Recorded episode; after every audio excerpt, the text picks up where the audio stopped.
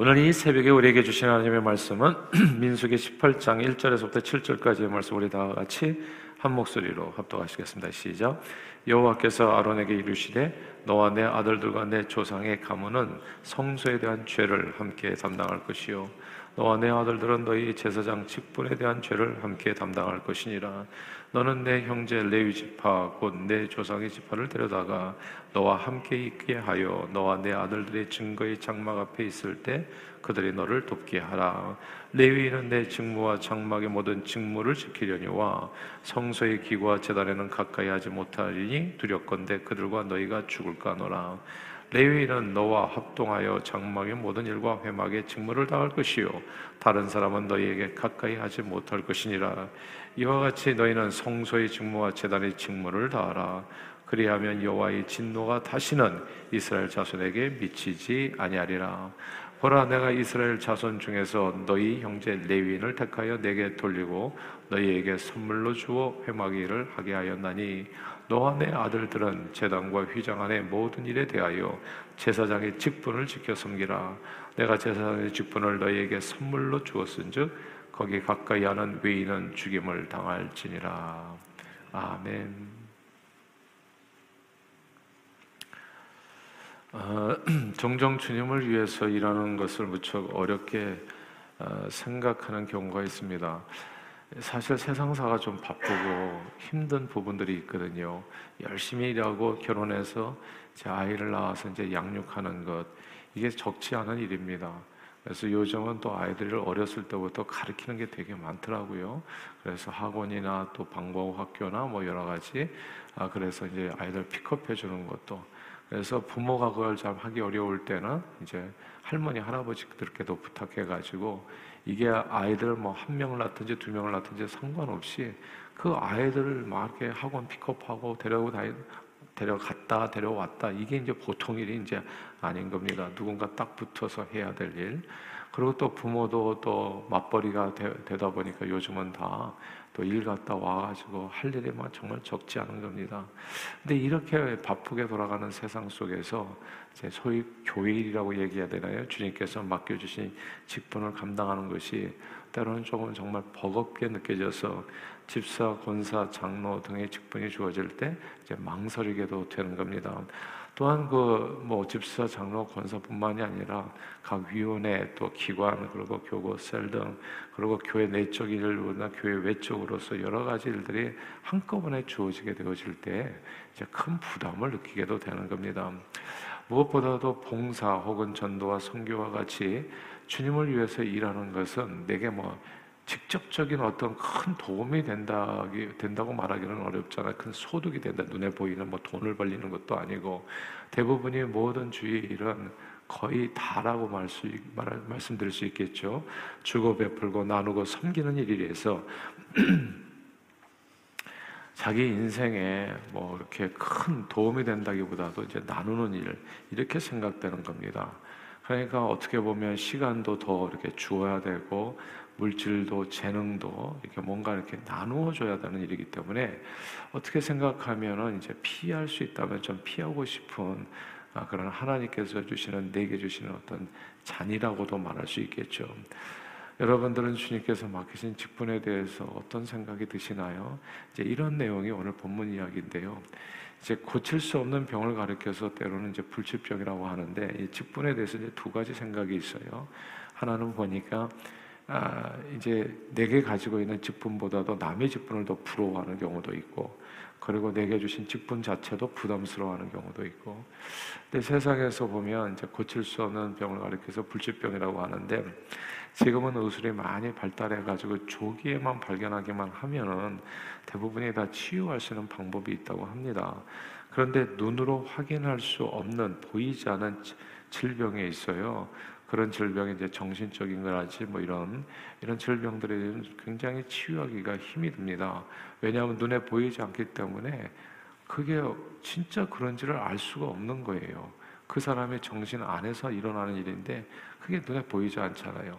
차라리 육체적인 질병은 이렇게 뭐 이렇게 상처가 난다든지 피가 난다든지 뭐 현미경으로 들어보면 뭐 보인다든지 해가지고 아 요렇게 이렇게 고치면 되겠구나 하게 할 수가 있는데 이게 정신적인 어떤 질환은 이게 보이지가 않으니까 이게 도대체 어떤 병인지를 알 수가 없는 거예요.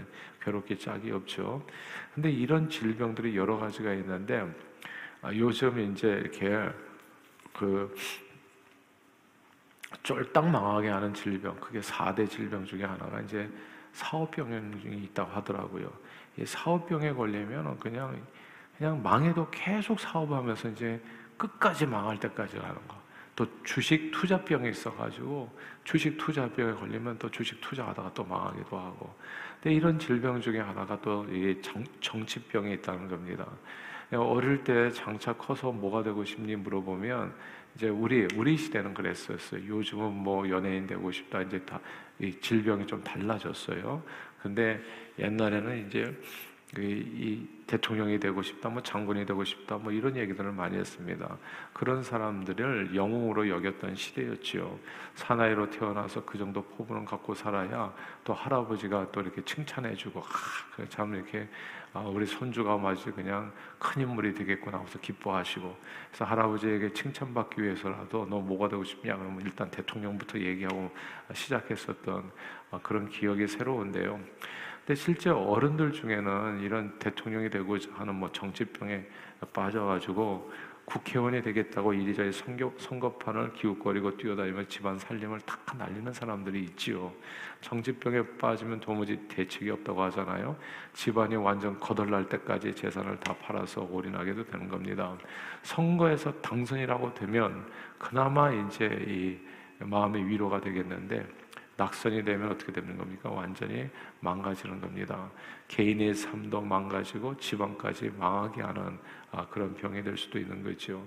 이런 정신병 외에도 말씀드렸던 것처럼 주식 투자하는 병도 있고 그리고 또 이런저런 노상 사업을 구상, 구상하면서 사업도 잘 못하는데 사업의 재주가 없는데 근데 사업에 그냥 계속 뛰어들어서 사업을 통해서 성공하고자 하는 마음으로 계속 이제 사업이 망해가고 끝까지 망하는 이런 일이 있고 요즘 젊은이들 사이에서 번지는 어, 병은 이제 연예인병이라고 하지요.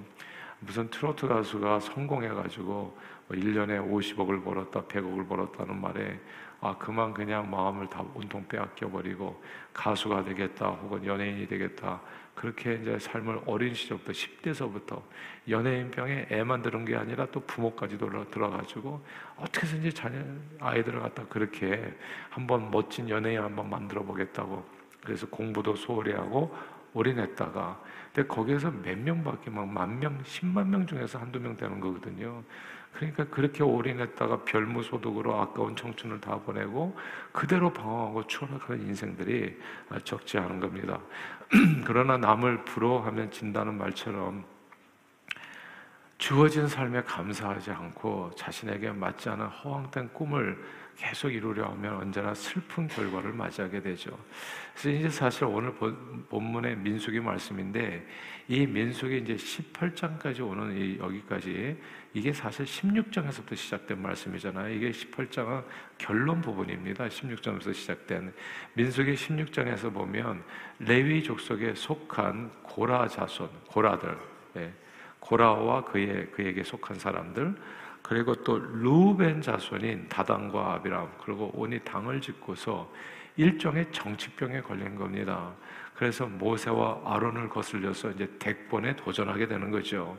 하나님께서는 아론을 대제사장 삼고 아론의 후손에게는 제사장 직분을 주어서 섬기게 했는데 이제 레이 자손들은 무슨 직분이었냐면 제사장을 돕는 역할을 하는 거예요.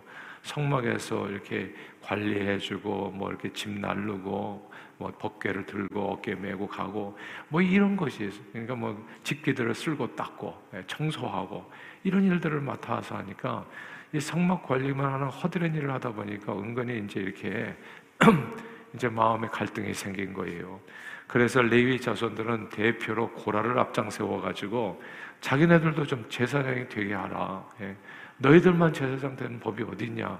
우리도 좀 제사장 되고 싶다.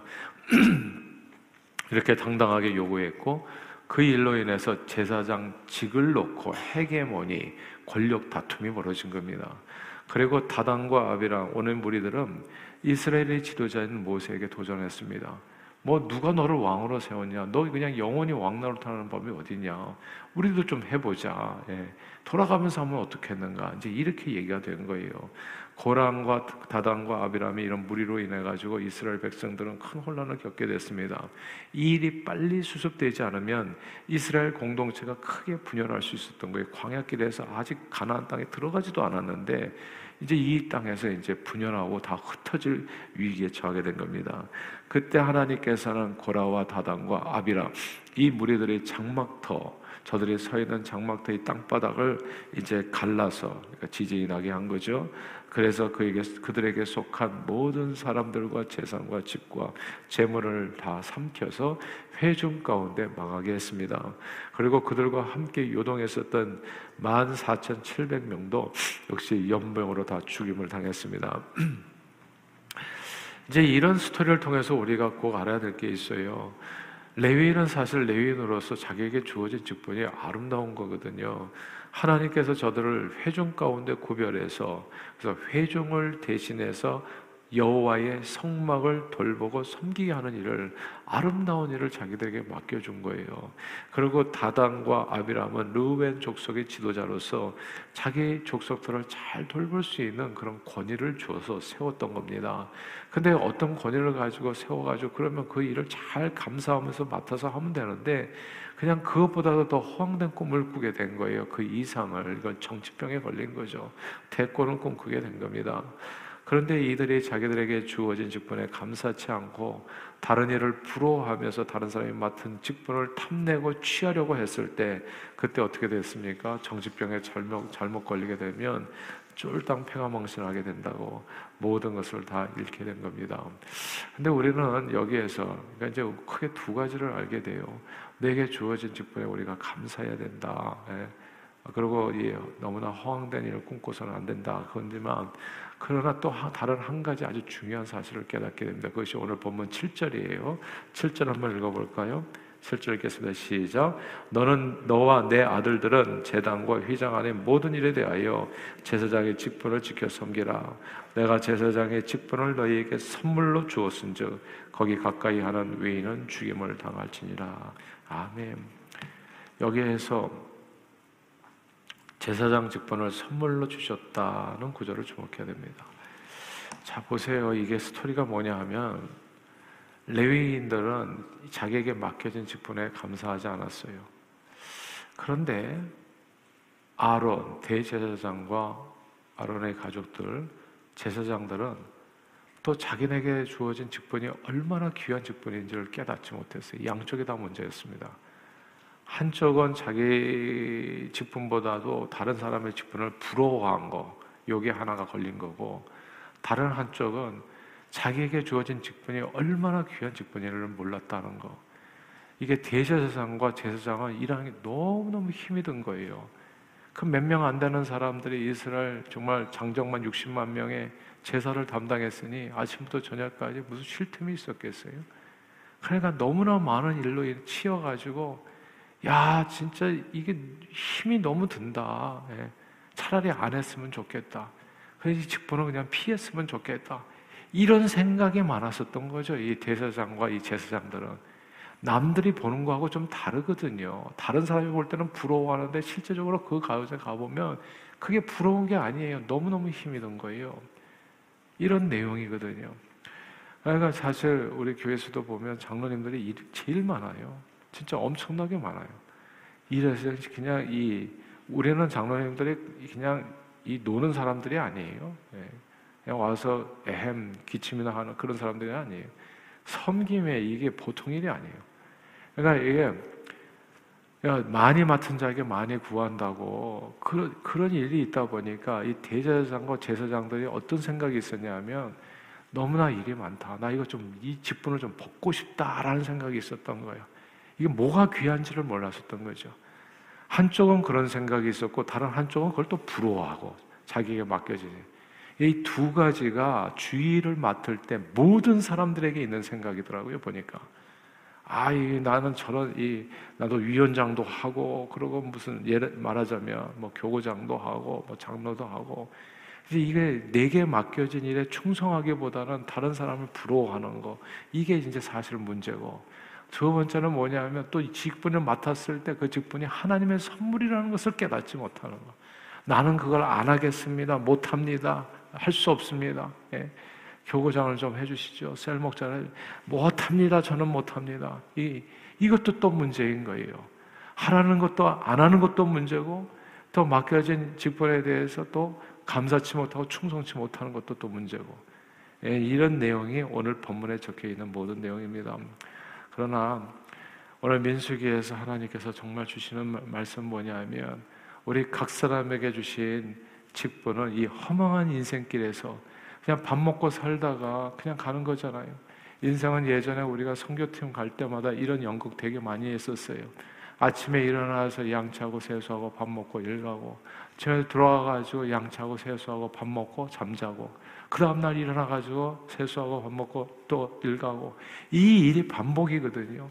그래서 이게 가만 보면 종교에 처하나 깨닫지 못하는 백성은 멸망하는 짐승 같다고 그냥 짐승들은 아침에 일어나서 밥 먹고 또 잠자고 이거하고 아무 차이 없는 인생이에요. 오늘 죽으나 백년 죽으나 아무 인생에 아무 차이 없는 그냥 밥 먹고 살다가 왔습니다. 이거밖에 없는 인생인데 그런 인생길에서 하나님께서 하나님의 영광을 살기 위해서 살 수 있는 기회를 주신 거거든요. 선물을 주신 거예요. 사람이 진짜 만물의 영정으로 지음 받아서 하나님의 형상을 따라서 존귀하고 보배롭게 살 수 있도록 하나님께서 우리에게 직분을 주셨는데 그 직분을 우리가 소홀히 한다면 어떻게 되겠습니까? 그래서 오늘 하나님께서 주시는 깨달음은 그거예요. 이 아론과 아론의 그 자손들이 자기들에게 맡겨진 직분이 얼마나 귀한 천사도 흠모할 만한 왕 같은 제사장의 직분이라는 것을 오늘 본문에서 드디어 깨닫게 되는 거예요. 다른 사람들이 그렇게 부러워하는 것을 보면서 부러워하다가 죽었잖아요. 다단과 아벨은 다 예, 부러워하다가 예, 이 고라 자손들이 내가 맡은 직분이 너무 힘들고 고통스럽다 생각했는데 그게 아니라 그렇게 부러워했던 직분이었다는 거. 저와 여러분들이 맡아서 오늘 하는 어떤 셀 목자의 그런 직분 있잖아요. 그건 어제 죽은 누군가 그렇게 부러워한 직분이었다는 것을 우리가 꼭 알 필요가 있어요. 그래서 내일로 미루는 게 아니죠.